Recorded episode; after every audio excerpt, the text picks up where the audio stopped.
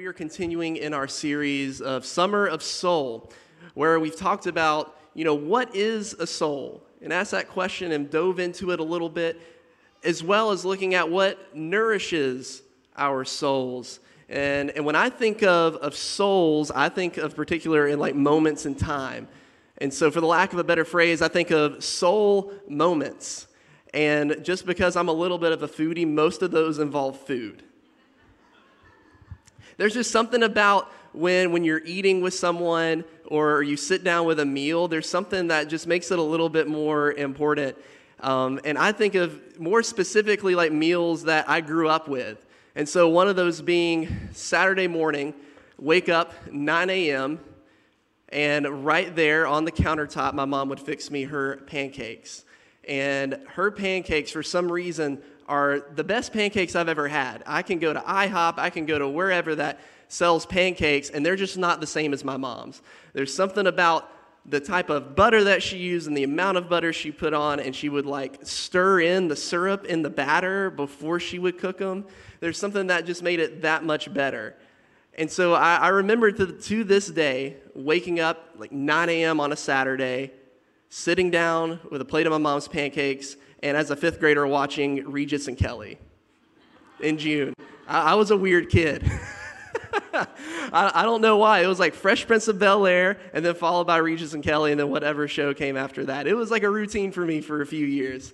Um, another one I think of is my granny's homemade biscuits. Uh, I grew up in a town called Rome, Georgia. It's close to Atlanta, it's about an hour northwest of Atlanta. And my grandmother on my mom's side used to cook the best biscuits you will ever have in your life. And the tragedy is that she didn't have a recipe. She just knew it from memory from doing it so many times. And there's so many other members in my family that have tried to replicate it, and it's just not the same. But I remember family gatherings, like we would used to have lunch at, at her house after uh, church on Sunday, and we'd all go and just ravage the pantry trying to find the biscuits before anyone else could get them. It was so bad to those of you, if you grew up in like a more conservative church, I know like we had potlucks, or we don't really have a lot of potlucks anymore, but I remember right after church running to the kitchen in our church to try to get like two or three biscuits before they put them out for everybody else. And the entire family did that. And so they put out the biscuits and there'd be like three. So maybe we're a little selfish and we need to uh, repent for that. And then, last but not least, um, every time I go to a steak and shake, I think of my dad. Uh, my dad, again, we lived pretty close to Atlanta, and so every once in a while, dad would buy us tickets to an Atlanta Hawks game or Atlanta Braves game. And we would drive the about hour to hour and 20 to get to downtown Atlanta to go watch the, the Braves or the Hawks. But we would always stop about 15 minutes outside of Atlanta to this like one specific steak and shake. And it was special then. This was before my town had a steak and shake, so I thought it was like the best thing ever. I don't know about y'all. I think it's kind of fallen a little bit on the fast food scale. I, I don't really crave steak and shake that much anymore. But back then, it was like, this is it. I get to go and have some steak and shake. And I was always so excited about it. And we would sit at like the, the counter and I would watch them make it and I would dream of the days of becoming a fry cook like SpongeBob. And, and I thank the Lord every day that I didn't choose that career path. but, but those were special moments, especially uh, with my dad. That was some alone time that we had together. And he was very busy. He was assistant to the superintendent of the school system back home. And so I could never get in trouble without my dad knowing it. But, but those were little soul moments to where I can, even to this day, I can like I can taste that food. Like I remember how it tastes. I don't even have to taste it right now. Like I, I'm remembering that taste in my mouth because of just how important those moments were to me. And they're small moments. And soul moments can be on a scale of small to big, but, but there are these just moments and pockets in time where there's just something about it. There's something that brings everything into perspective. There's something about those moments that draw you back into something that you know you may remember or forgotten it's like a, a piece of yourself that you have left behind that you are now remembering.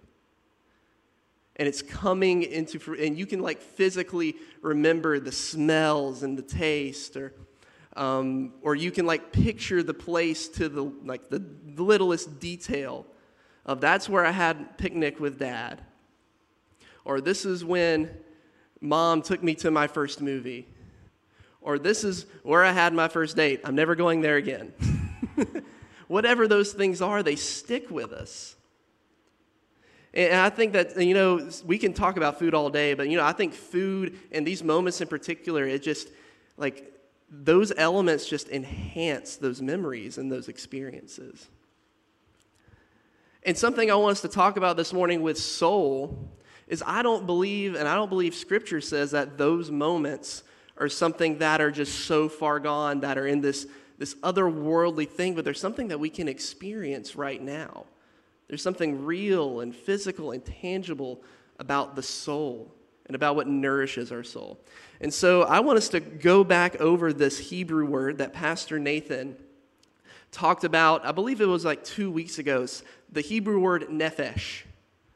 And the Hebrew word nephesh is translated oftentimes soul. Yep, I can't read that. I'm not a Hebrew scholar, but that's, that's what it looks like in Hebrew, but it just literally says nephesh. And so, around a hundred or so times, it is translated into the word soul, but there's also other times where this word is not. And it's mentioned over 700 times in the Old Testament. And so, just for a few examples, if you go and look, and we're not going to dive deep into these passages, but if you look in Numbers chapter 11, Numbers tells us of the story of the, the Israelites are leaving Egypt and they're in the wilderness and they're starting to complain and they're saying, "Our like we we crave for the cucumbers and, and the melons of Egypt. The Hebrew word there is nephesh. And so it's like their throats, their throats craved for the food that they can't eat anymore because they're out in the desert, in the wilderness. Or in, in Psalms, I believe it's Psalm 105, when the psalmist is, is retelling the story of Jacob being taken to Egypt. It says that his nephesh was locked in iron. Or in some translations, you literally use the word neck, some use the word he or himself.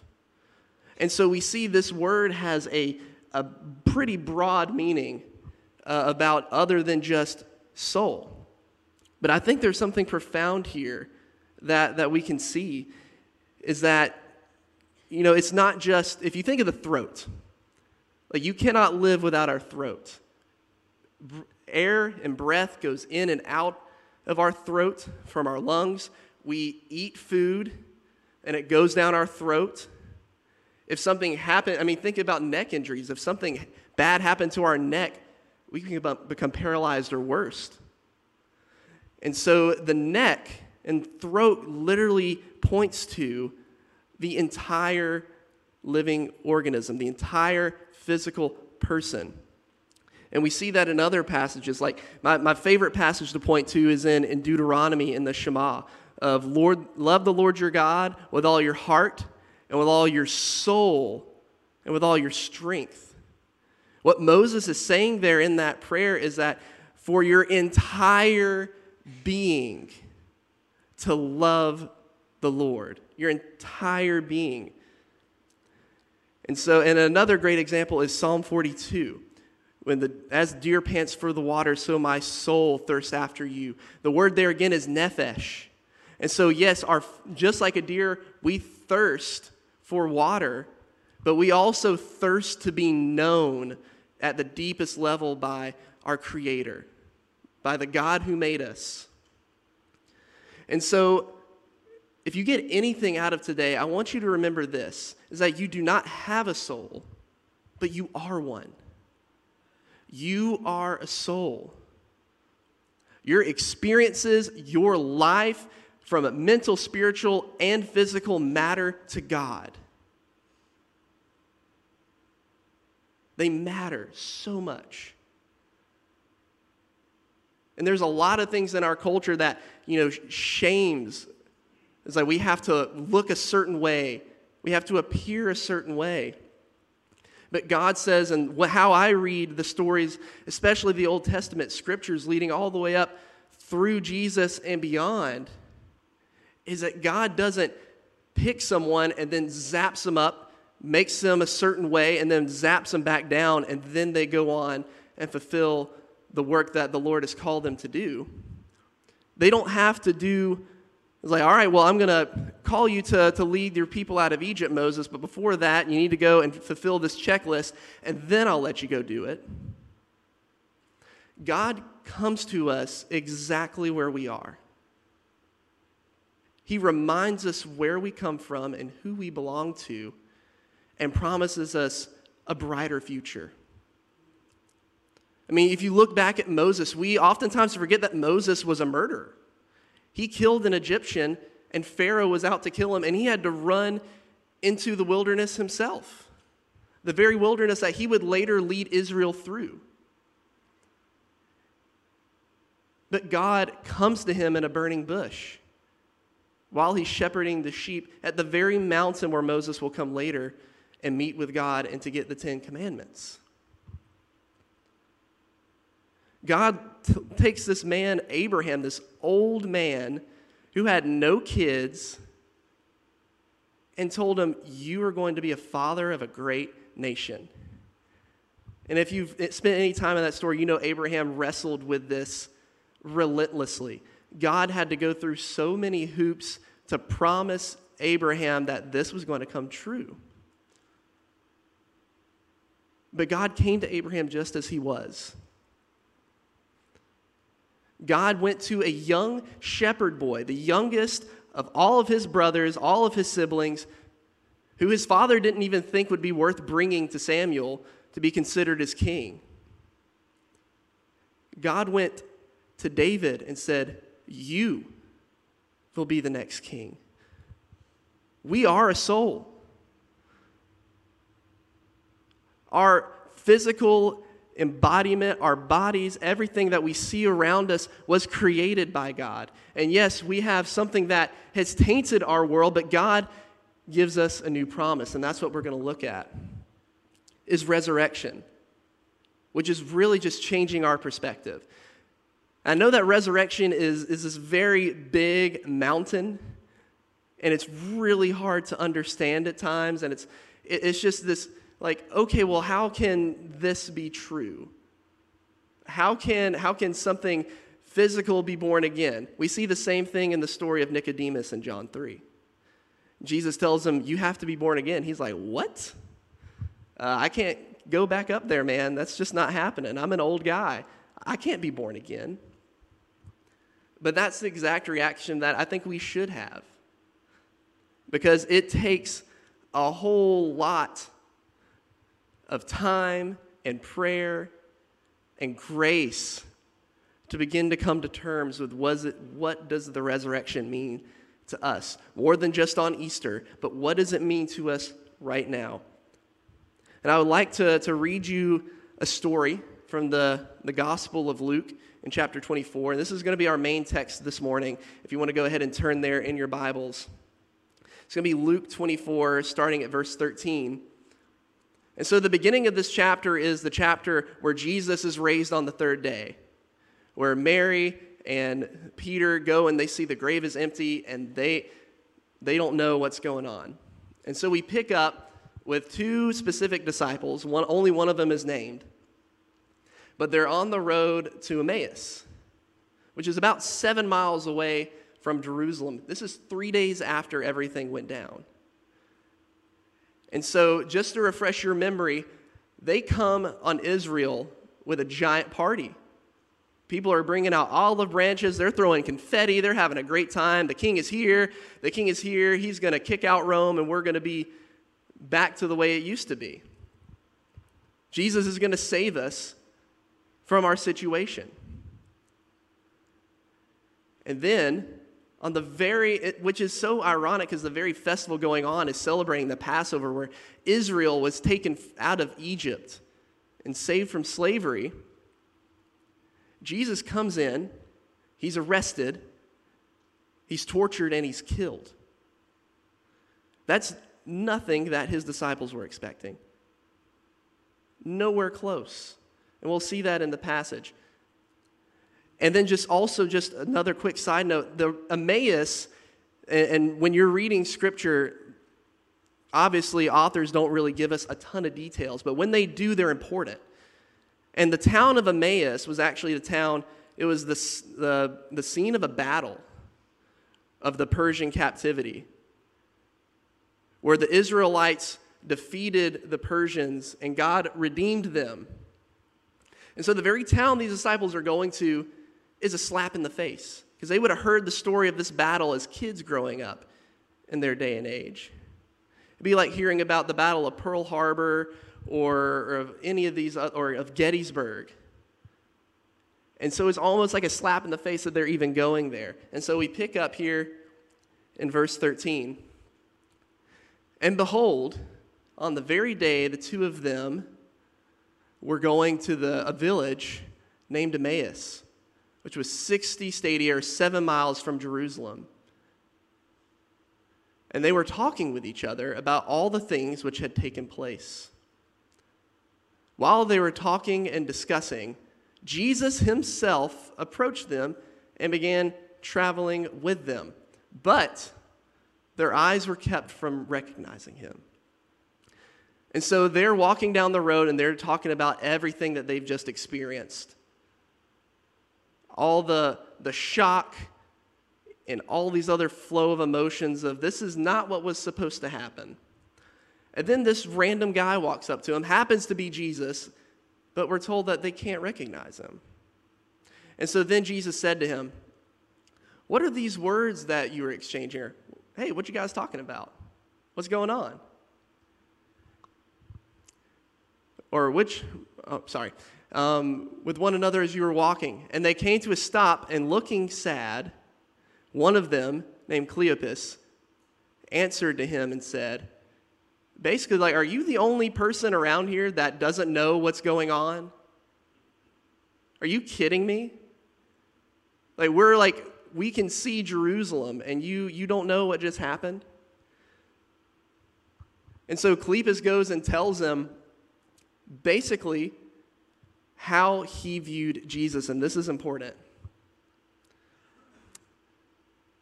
And he said, or, and he said to him, What sort of things?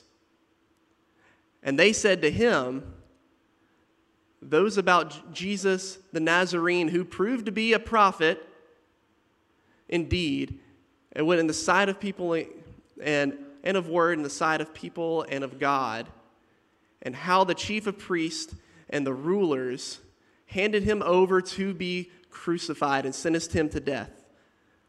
But they were hoping, but we were hoping that he was going to redeem Israel.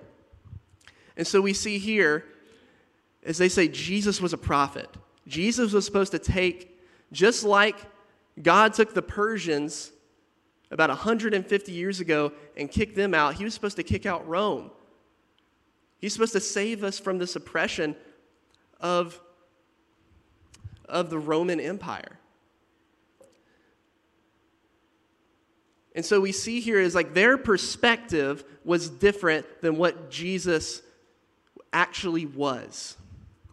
They had preconceived notions of what they thought resurrection was going to look like, what redemption of our entire beings, of our souls, was going to look like. They thought it looked like an actual overthrow of the Roman government. But I'm going to paraphrase here, and Jesus is like, What are you guys talking about? Did you not read the prophets? Did you not know that the Messiah had to go through this in order to complete his purpose? Again, I'm paraphrasing here. And then what does Jesus do? Jesus has a Bible study with them on this road. and so Jesus goes all the way from Moses all the way through the rest of the prophets, talking to them about these things. And when they get to the end of the road, where they're supposed to part ways, they still don't know. And so they, they've run into Jesus, a guy they spent three years with. They gave up everything to go and follow him. They don't recognize him, first impression. Jesus then runs through all of the, the places in Scripture that speaks about him and why he had to do what he did, and they're still clueless. And we can sit here and we can, we can judge them and we can talk smack or whatever it may be. The fact, the reality is, we do the same thing. We also come with our preconceived notions and what we think a life in Jesus is supposed to look like. We all do. His disciples did. If, if we can't have grace for ourselves for that, when the very men who spent and women who spent the most time with him did not immediately recognize him when he came to them after his resurrection, then we need to check ourselves. Because we are just like those disciples in that sense, and that it's going to take a process. And so again, Jesus comes and, and they're like, Well, will you come, come have dinner with us? So they're intrigued. There's something going on here. They're intrigued. They're like, okay, there's something interesting about this guy. Let's ask him to dinner. And Jesus is like, no, no, no, no, it's okay. I'll just keep going. Oh, please, please come, come eat with us. No, no, no, it's fine. It's fine. And so they keep going back and forth. Like, okay, fine, I'll come with you. And so Jesus goes with them. And so then they go and they sit around a table. And this is where I really want us to focus this morning. And as they sat down to eat, this is verse 30, and he took the bread and blessed it, and then he broke it and gave it to them.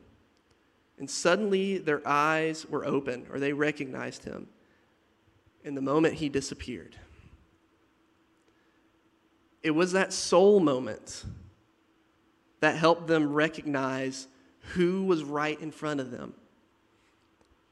It was Jesus reenacting the dinner they had just had days before. Or he had told them about what was going to happen. Or he washed their feet, including Judas, and took the place of a lowly servant.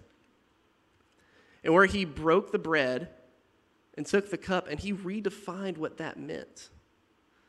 It's like this is no longer just a lamb or an animal, this represents me and what I'm willing to do and have done and will continue to do for you if you so accept it. And it's in that moment where, where I think, I'm adding here, but I think if they remember the sights, the sounds, and the smells of that upper room where they had Passover together. It just all clicks. It's like, oh my gosh, and they say, there's like, weren't our hearts burning on the road when he was talking to us? When he was saying all those things? How did we not know? We deal with the same thing. But it's these soul moments, it's where we go back and we model our daily lives after rhythms and habits that point us back to those moments and point us forward into the future. Because we remember how to be present in those moments. we remember the conversations that we had, or the conversations I would have with my mom at 9 a.m. while I'm trying to watch Regis and Kelly. Or I remember the, the sights and the sounds, and then the very seats that we would sit when my dad took me to Turner Field for the first time as a kid. And if we can remember that, how much more deeply impactful is it we remember these soul moments that point us to Jesus? where Jesus came in and did something amazing that we never expected and never saw coming. But just like all of these moments, it's really easy to forget. I was in youth ministry about, for about four years before I stepped onto my role here at Upper Room. And, and I, I, say this because our students are about to go to camp tomorrow at Camp Anderson. Um, and so I think about these camp experiences, and they're so amazing and they're fun. They're also chaotic and crazy, and people are throwing water balloons filled with bleach at each other. I promise that's not going to happen next week. But, but it's, it's madness and it's beautiful. And there's so many lives that are changed at those camps. I, my life was changed at one of those camps as a 17 year old. But also, I remember how easy I would forget everything that just happened. And they would always have that one speaker at camp right before you would leave, like, well, we need to take this with us and not forget about it. And hip hip hooray, y'all have a great year. And then you leave and you go right back home, and it's like it never happened. Why does that happen? It's because I believe that we're very forgetful. But Jesus models, he models ways that we can remember these soul moments. What I like to call resurrection living. And it's by not only being intentionally creative in the ways that we go back to these moments, but I also believe that Jesus doesn't take us to be happy and, and teleports us out of our problems, but Jesus makes us whole. Jesus makes us whole. That's how we were designed. And so we when we go back to these things that we know are defining moments in our lives or these soul moments, we need to be intentionally creative how we do them. I think one way is with alone time. How much time are you spending in silence? Are you in your calendar writing down at least once a week, at the very least, a time where you can go on a walk without your phone? Or maybe go on a drive? Or find a place in your house or your backyard or front yard to just sit and be still? Because we're so busy. We're so busy, and we have these things in our pockets that ding and ring and vibrate every few minutes, and we have tons of notifications that we feel are all important that we need to get to now. But how much time are we taking to just be still? And we see in Mark 2, Jesus did that often. He would just dip out and go. And disciples would wake up like, where did he go? Where's Jesus? Anybody know where he is? And nobody would know where he went. And Jesus often did that either right before or right after he performed a big miracle. Jesus knew that in order to bless other people and to speak in other people's lives, he had to have time with God the Father. He had to have time of prayer and of silence. And so, how much alone time are we being? And again, be creative with it. It doesn't have to be bland. It could be however you want it to be. But I believe that each of us knows what that looks like. And the second thing being community time time that we spend intentionally in communities centered on Jesus. Because we're all going to find a community, each and every one of us. But, but it's like a pastor that, that I used to listen to growing up would say, is like, you are who you hang around. And so, if mainly the group, the community you're hanging out with, are people who are bitter and are jealous and spiteful and angry, and that's like your core group, we can hang out with these people, absolutely. But if that's like the, the group that you're hanging out with the majority of your time, then you're going to pick up those aspects. You're also going to become bitter. You're also going to become spiteful and angry. And so, how are we intentionally surrounding ourselves with a loving and graceful community? And then finally, I believe it's, it's serving, is giving up our time, which we have so many ways that we're doing here at Upper Room. I mean, we're doing, I think, I think Jordan has done a great job of being intentionally creative in this way, of doing like a 5K. It's like instead of just doing a fundraiser, hey, let's go out and, and sweat in the hot sun for three hours. It'll be great. but of giving up our time, and you don't, I believe that time is our greatest asset. Because where you spend the most time, as Jesus says, that's where your treasure is, and where your treasure is, is where your heart is. That's where your thoughts and your intuition and everything that are in our minds, that's that's where we will find our hearts, is where we're spending most of our time. And so, are we giving up that time? Are we giving up that time to love and to serve others? And so, I think of particularly in in light of serving, I think of Jesus in John 4 with the, the woman at the well. It says in John 4 that Jesus had to go through Samaria. If you look at a map, you can see that he did not have to go through Samaria. It was actually the long way around to get where he was going. But Jesus intentionally gave up his time because he knew there was something that needed to be done there. He gave up time that he could have spent getting to Jerusalem, getting where he was going quicker, but he took the long way around because he knew that he was needed. And I don't believe that we can fully serve or we can fully be in community if we're not having alone time. All these things are connected. All these things, we have to balance them.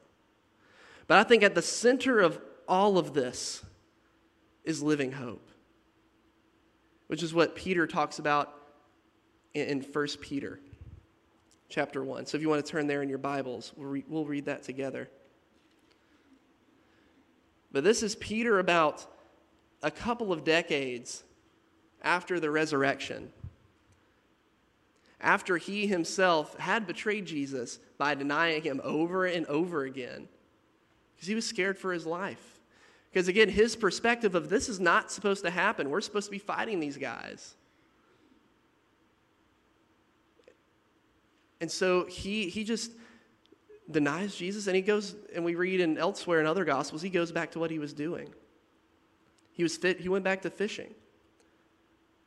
But we see this transformation in Peter, especially up to this point, as he addresses these churches. And so we're going to start reading in verse 3. All praise to God, the Father of our Lord Jesus Christ. It is by his great mercy that we have been born again We've been resurrected. We've been born again because God raised Jesus from the dead. Now we live with great expectation. And we have a priceless inheritance, an inheritance that is kept in heaven for you, pure and undefiled, beyond the reach of change and decay. And through your faith, God is protecting you by his power until you receive the salvation, which is ready to be revealed on the last day. So be truly glad. There is wonderful joy ahead, even though you must endure many trials for a little while. These trials will show your faith is genuine. It is being tested as fire tests and purifies gold, though your faith is far more precious than gold. So when your faith remains strong through many trials, it will bring you much praise and glory and honor on the day when Jesus Christ is revealed to the whole world. And so we read this and this living hope. And what is a living hope? Again, I don't believe this hope is something that is like, well, we're going to be taken away one day. And we're not going to feel any of this anymore. I believe it's something that we can live into right now. It's something that God invites us into now. And it's coming and it's here. It's this weird paradox, again, that we have to wrestle with.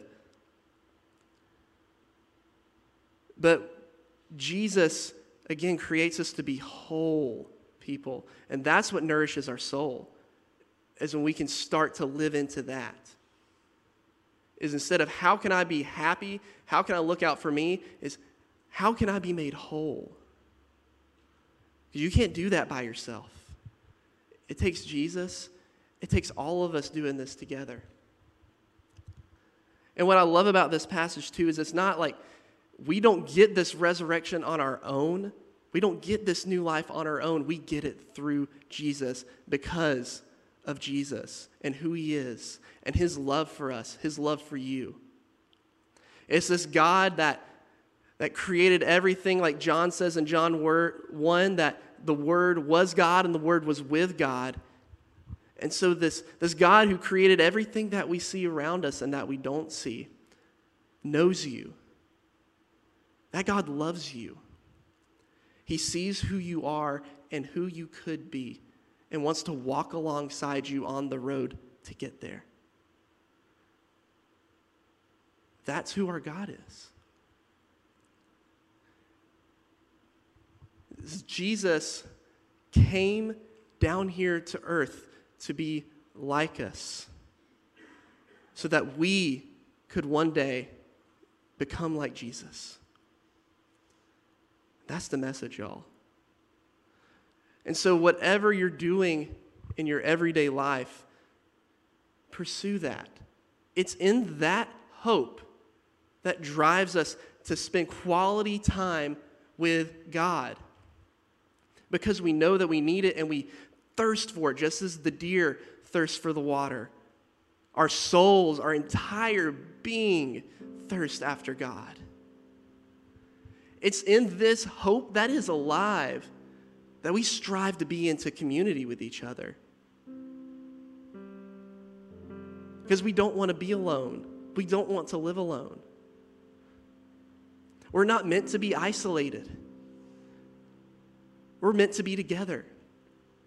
And community is hard, just like life is. But we need it. Jesus himself had community, he surrounded himself with 12 close friends. Jesus didn't do it alone either.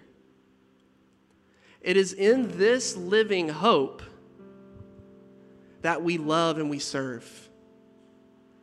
Because we know there's something so much bigger than ourselves.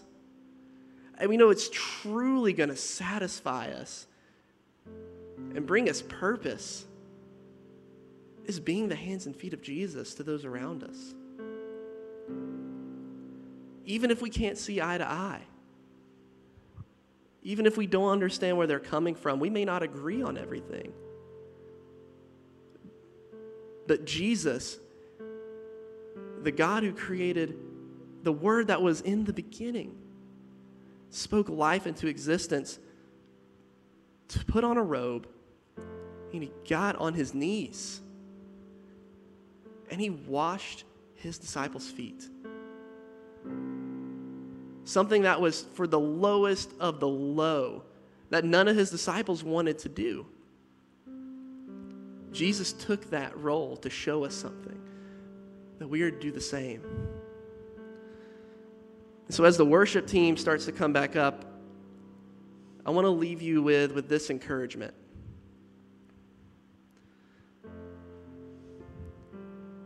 So we have we have a prayer team that comes down every week that is open to talking with you, to being with you and listening and praying with you if that's something that you need.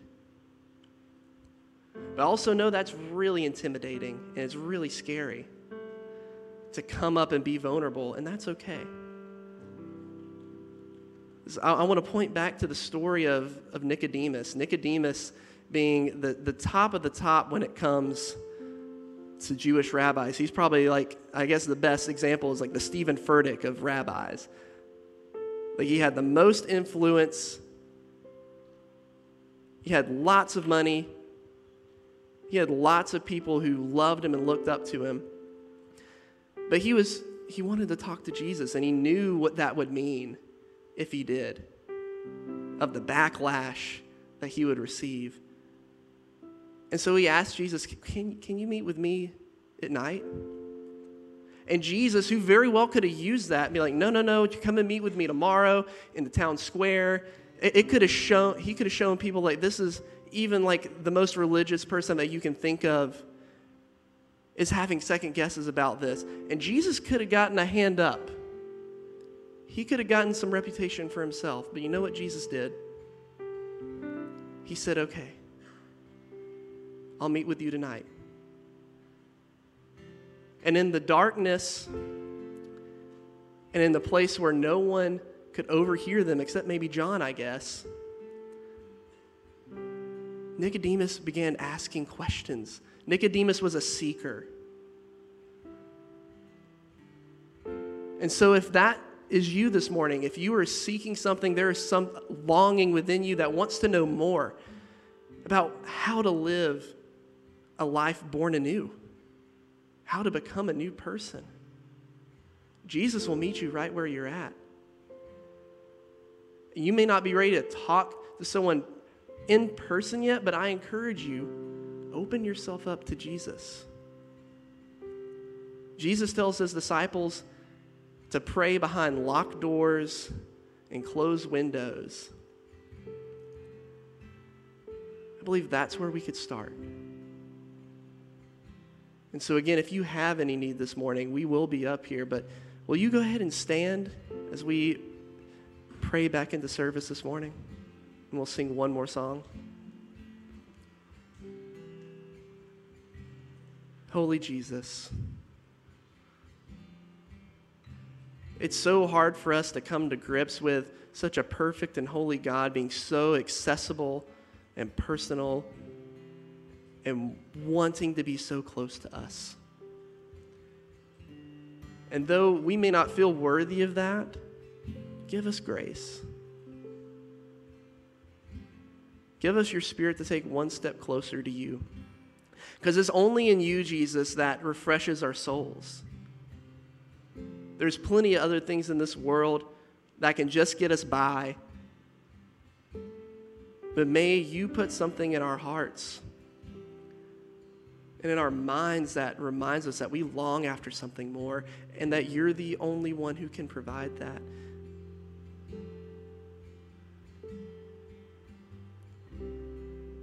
Jesus, we love you so much. Our whole beings long after you. We thirst after you. We run after you as you run after us. Lord, we recognize that you're with us, and we pray that our eyes and ears are open to your presence throughout this week and throughout the rest of our lives. It's in your holy name that we pray. Amen.